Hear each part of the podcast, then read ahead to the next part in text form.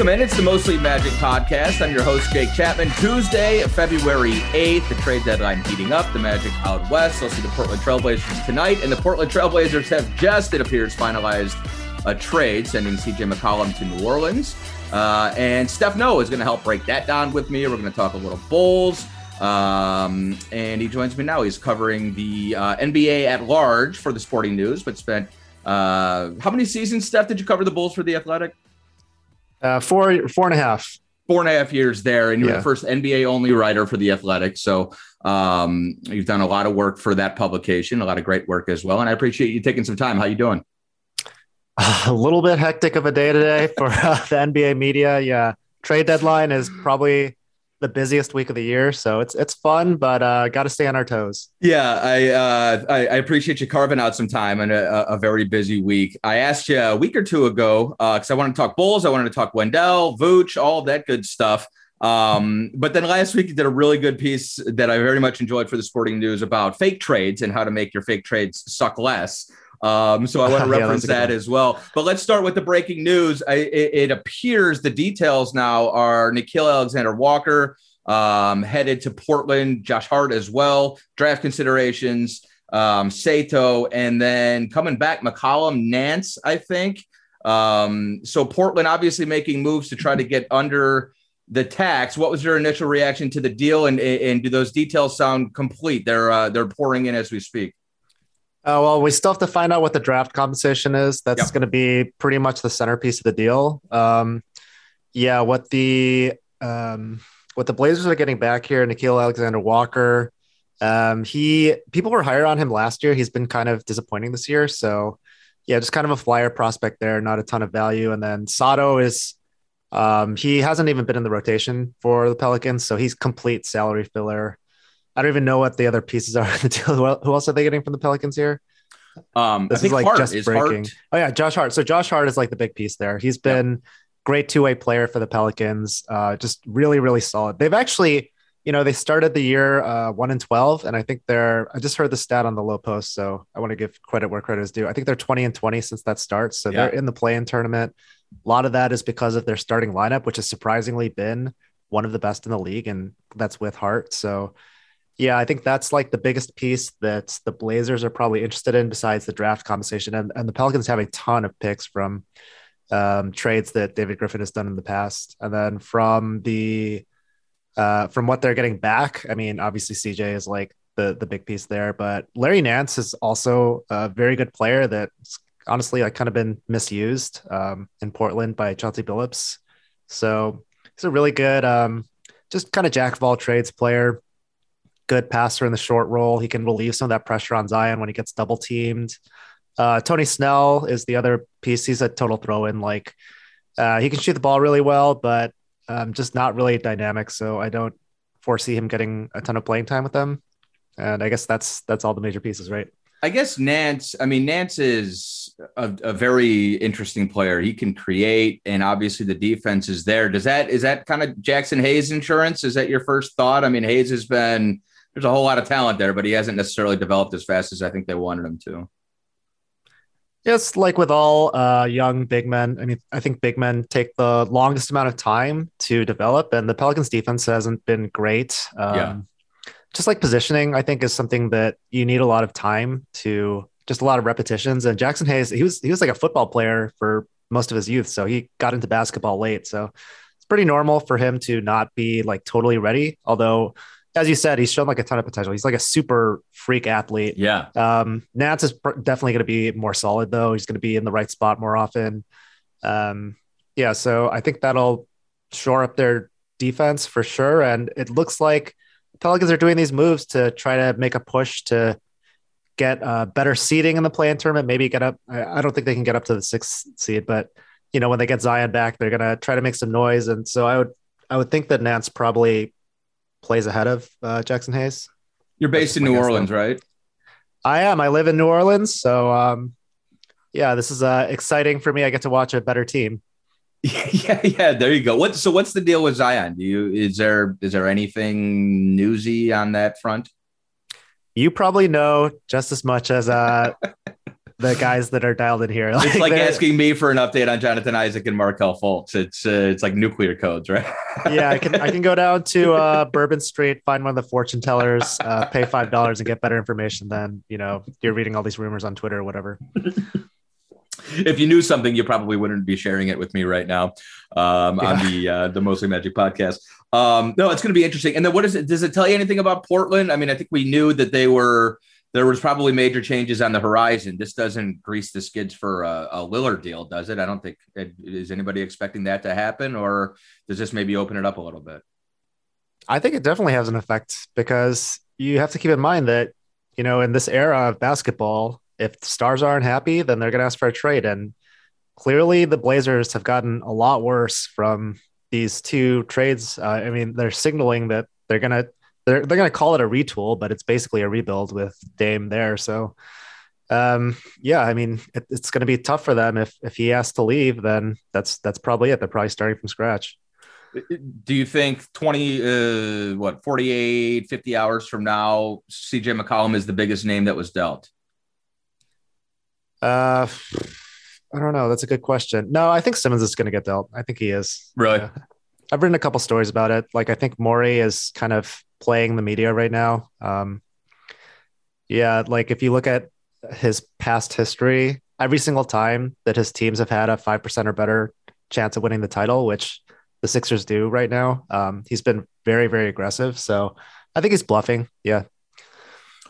What kind of re- return do you have ideas for destinations and returns? I, it's just so sort of up in the air how he's judged across the league. I know smart evaluators are still going to say that's a very good basketball player, but I have to think what he's done has, uh, you know, not necessarily crippled, but but certainly hampered his uh, people's opinions on him across the league.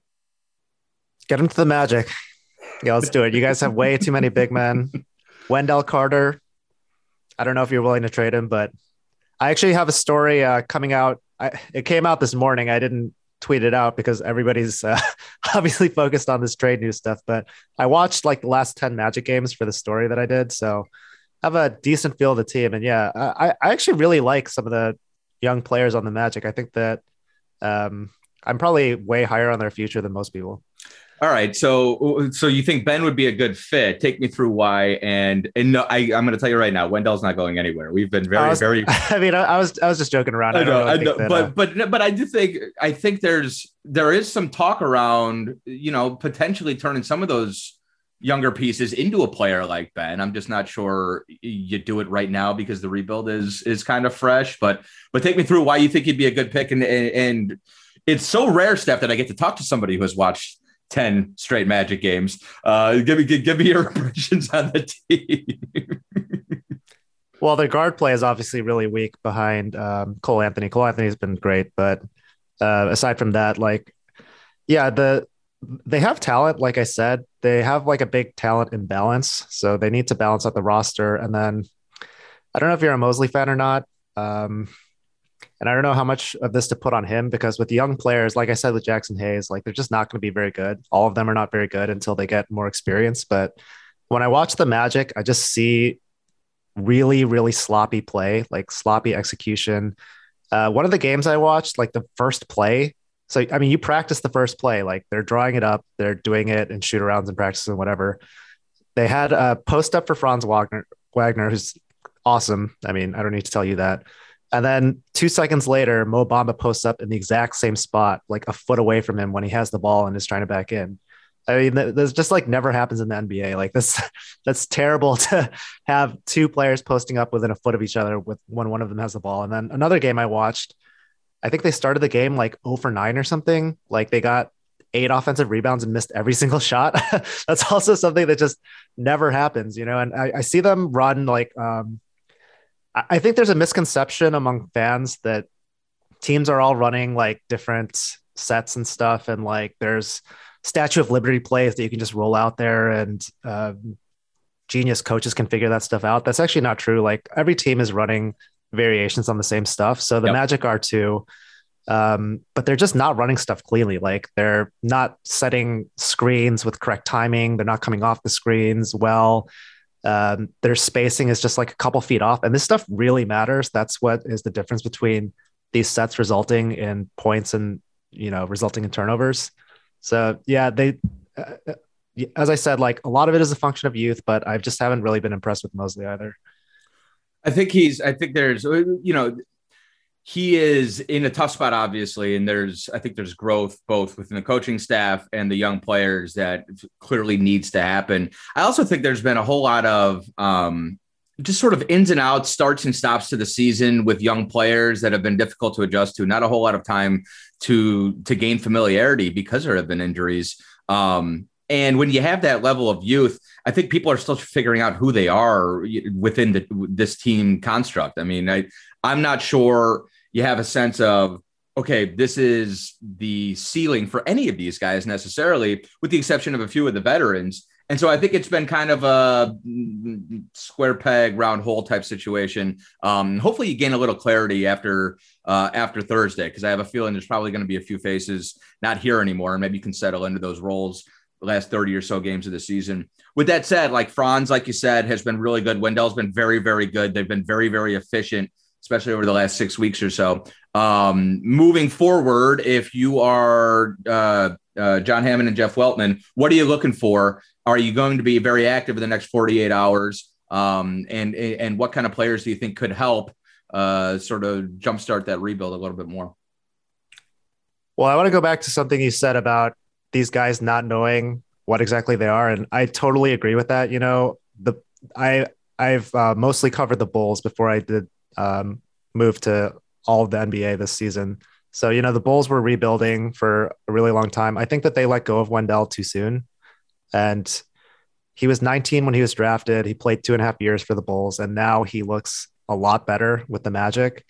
And a lot of that is just due to um, him gaining confidence and learning what his game is going to be at the NBA level. Yeah, uh, he was a terrible three point shooter in Chicago. He wouldn't shoot the ball at all, and he's shooting it now. Um, not a great percentage, but he does not hesitate to let them go. And that changes the way defenses guard him. So yep. now he can pump fake, he can drive, attack closeouts. Um, you know, they can pick and pop with him. He can shoot trail threes, a lot of really good stuff. So I think that's the same situation with the Magic, where I said, you know, I, I believe in a lot of the talent that they have, but they just need to um, clean up some of their mistakes and figure out what what they are. And trading players when they're not playing well and they're still really young, like they still don't even have three full years in the league. I think that that, um, like from a from a fan perspective, that can be very tempting, but uh, it can it can really burn you if you're doing it with young players because these are they're not even close to the player they're going to be in five years. Right. Yeah, and the Bulls deal. I mean, that was that's one of those deals that it, it looks like in hindsight worked out for both both sides. I know Vooch hasn't put up the numbers necessarily, but the team is winning, um, and he has sort of slid into a tertiary role, and I think that's probably ideal on a on a championship contending team. Will you just give me your early impressions of Vooch, what how he's fit? Because I've seen some negative reaction from Bulls Twitter about him, but then I saw a bunch of negative reaction from Bulls Twitter about Wendell last year as well. Um, I think you know it's Twitter. I think you can expect hot takes and overreactions. Um, but the team's winning, right? I mean, everybody's pretty happy with what they've gotten as far as that deal goes so far, right? If you think that the Magic would like to trade Franz Wendell and another 1st round good. pick for We're Vucevic, like I, I, think that tells you all you need to know, right? so um, I don't think Vuce has been a total disaster, but certainly the Magic won that trade by a lot. Um, yeah, the thing with Vucevic is like the system that the Bulls play, they have their big man uh, facilitating a lot of their offense from yeah. like beyond the three point line, which uh, the Magic do this too with Wendell a little bit. They run these delay sets with him. So they need a guy who is a good passer, who is a good shooter. I mean, they basically needed like a turbocharged version of Wendell. Right. And so that's what they thought they were getting in Vucevic. He's done a lot of the stuff as far as playmaking, setting good screens, stretching the floor, but he just hasn't made his shots. I mean, that's the biggest thing. Like their most recent game, he airballed a 14 footer by two feet. So uh, you just don't see him do that. There's something, there's some sort of mental block that he's had this year with the Bulls as far hmm. as his offense. So that's been a little bit disappointing, and he's fluctuated a lot. Uh, he it seems like he either has really really good games or just awful games and nothing in between. Does it coincide with one of Zach or Demar being out of the lineup? Does it feel like when he slides into second banana role, he he puts up a 35 and 15 game or something like that? No, I mean it's pretty random. Like that has happened at times, but also when they've needed him because one or two of those guys have been out, he's had some of his worst games. Hmm. So uh, what he says is that it's just a totally different role for him. Like he knew when he was with the Magic, he was going to get 20 shots. So right. he missed a couple, no big deal. And with the Bulls, um, he's not getting, uh, they don't post him up nearly as much as the Magic did. So that's certainly a big change. He's playing more on the perimeter. And then, yeah, he doesn't quite know where all of his shots are going to come from. So, yeah, in fairness to him, I mean, there is an adjustment period there, but he's just been missing a lot of layups. Uh, not shooting the ball nearly as well from three, not shooting the ball as well from everywhere on the court. So he's a he's a smart basketball player. He's always going to contribute in that way. It's just uh, the Bulls could definitely use some more reliable offense from him. I wonder if there are spacing issues too, or if it's just an adjustment for him. Um, just because a player like Demar operates so well in the mid range, it, it, takes away some of the space that I think Vooch is comfortable with, um, or at least as Steve Clifford focused on over the last couple seasons. What do you think if the Magic move Terrence, Gary, um, Mo? Those are the three names you're hearing a lot. Robin Lopez as well. What kind of a return can you expect? Is it going to be kind of pieces parts? I love Robin Lopez. He played on the Bulls for a number of years. I saw uh, he got a technical the other day for from the bench down on the floor. That was crazy. I've never seen anything like that before. We've had stuff. We've had multiple. I, Mo has picked up a couple. We've had multiple texts from the bench so far this year, which is when you got 12 wins, it's not something that, that you want to be picking up. I think. So is is uh Rolo on a two year deal or on a one year deal? I can't remember. Uh, it's a one year. Okay, yeah. So with him, I don't know if there's a ton of value because he's probably going to get bought out. So teams are just going to wait for that. With uh, Harris, I think it's interesting because he was thought of as such a terrible deal uh, a couple years ago, but he's played so well for the Magic. I think the latest, I mean, you would know this better than me, but I think the latest thing I heard was they're looking for a first round pick for him, right? Yeah, I mean the the what's floated was that a, a first for for Terrence and Mo and Gary. I don't think that's probably going to um, I am not sure any of those guys are going to net that. But if you get, I think if you get somebody desperate on Thursday morning, you might be able to land one of those, or maybe two of them for for a first, for a heavily protected first. Yeah, I mean, from my point of view, uh, I like Harris the most out of that group. I think Terrence Ross is like a little bit overrated, to tell you the truth. Like he, um, if you look at his performances in the playoffs, like they haven't been great. So I think he's more of a regular season player than a guy who can play big minutes in the playoffs. Um, yeah, just like too too inconsistent on offense. I think he's yeah, I just think he's a little bit overrated. And then uh, Mo, like I I don't I don't think he has a ton of value. Like the Bulls had an opportunity to get him last year, and they um, they flipped him for Troy Brown Jr. I believe. So yeah, I, I just don't think he has a, a ton of value in, throughout the league. Um, so so moving forward if, if you were to spend it two three years from now and, and i'll leave you with this um this magic core like what do you what are you building around franz and wendell specifically? Is it do you see cole as a lead guard? Do you see him coming off the bench? What do you think the magic core all things if everything works out well looks like in two or three years? I think franz wagner is a stud. I mean when i watch him i'm just blown away at how versatile he is at his size. It's it's uh, very special. So like he's definitely the one A prospect there.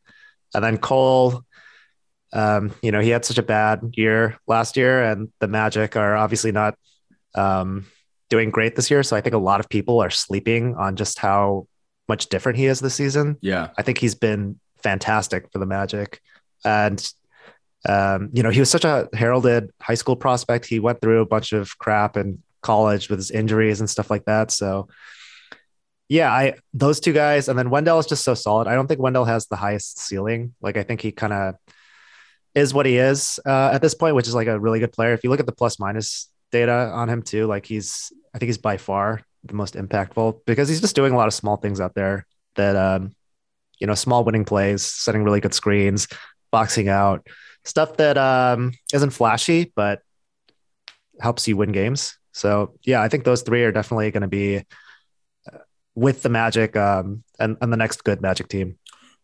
Yeah, and uh, and hopefully that's sooner than later. Um, Steph, I really appreciate you taking some time, carving some out on a very very busy day. Um, I will look out for uh, for all your reports on all these trades on the Sporting News, and we'll make sure. Uh, hopefully, we can do it again sometime down the road. Yeah, thank you so much for having me. All right, absolutely. There he is. Steph Noh, make sure you read all of his stuff in the sporting news. This has been another edition of the Mostly Magic podcast. We'll have another next week. Until then, stay safe, everybody.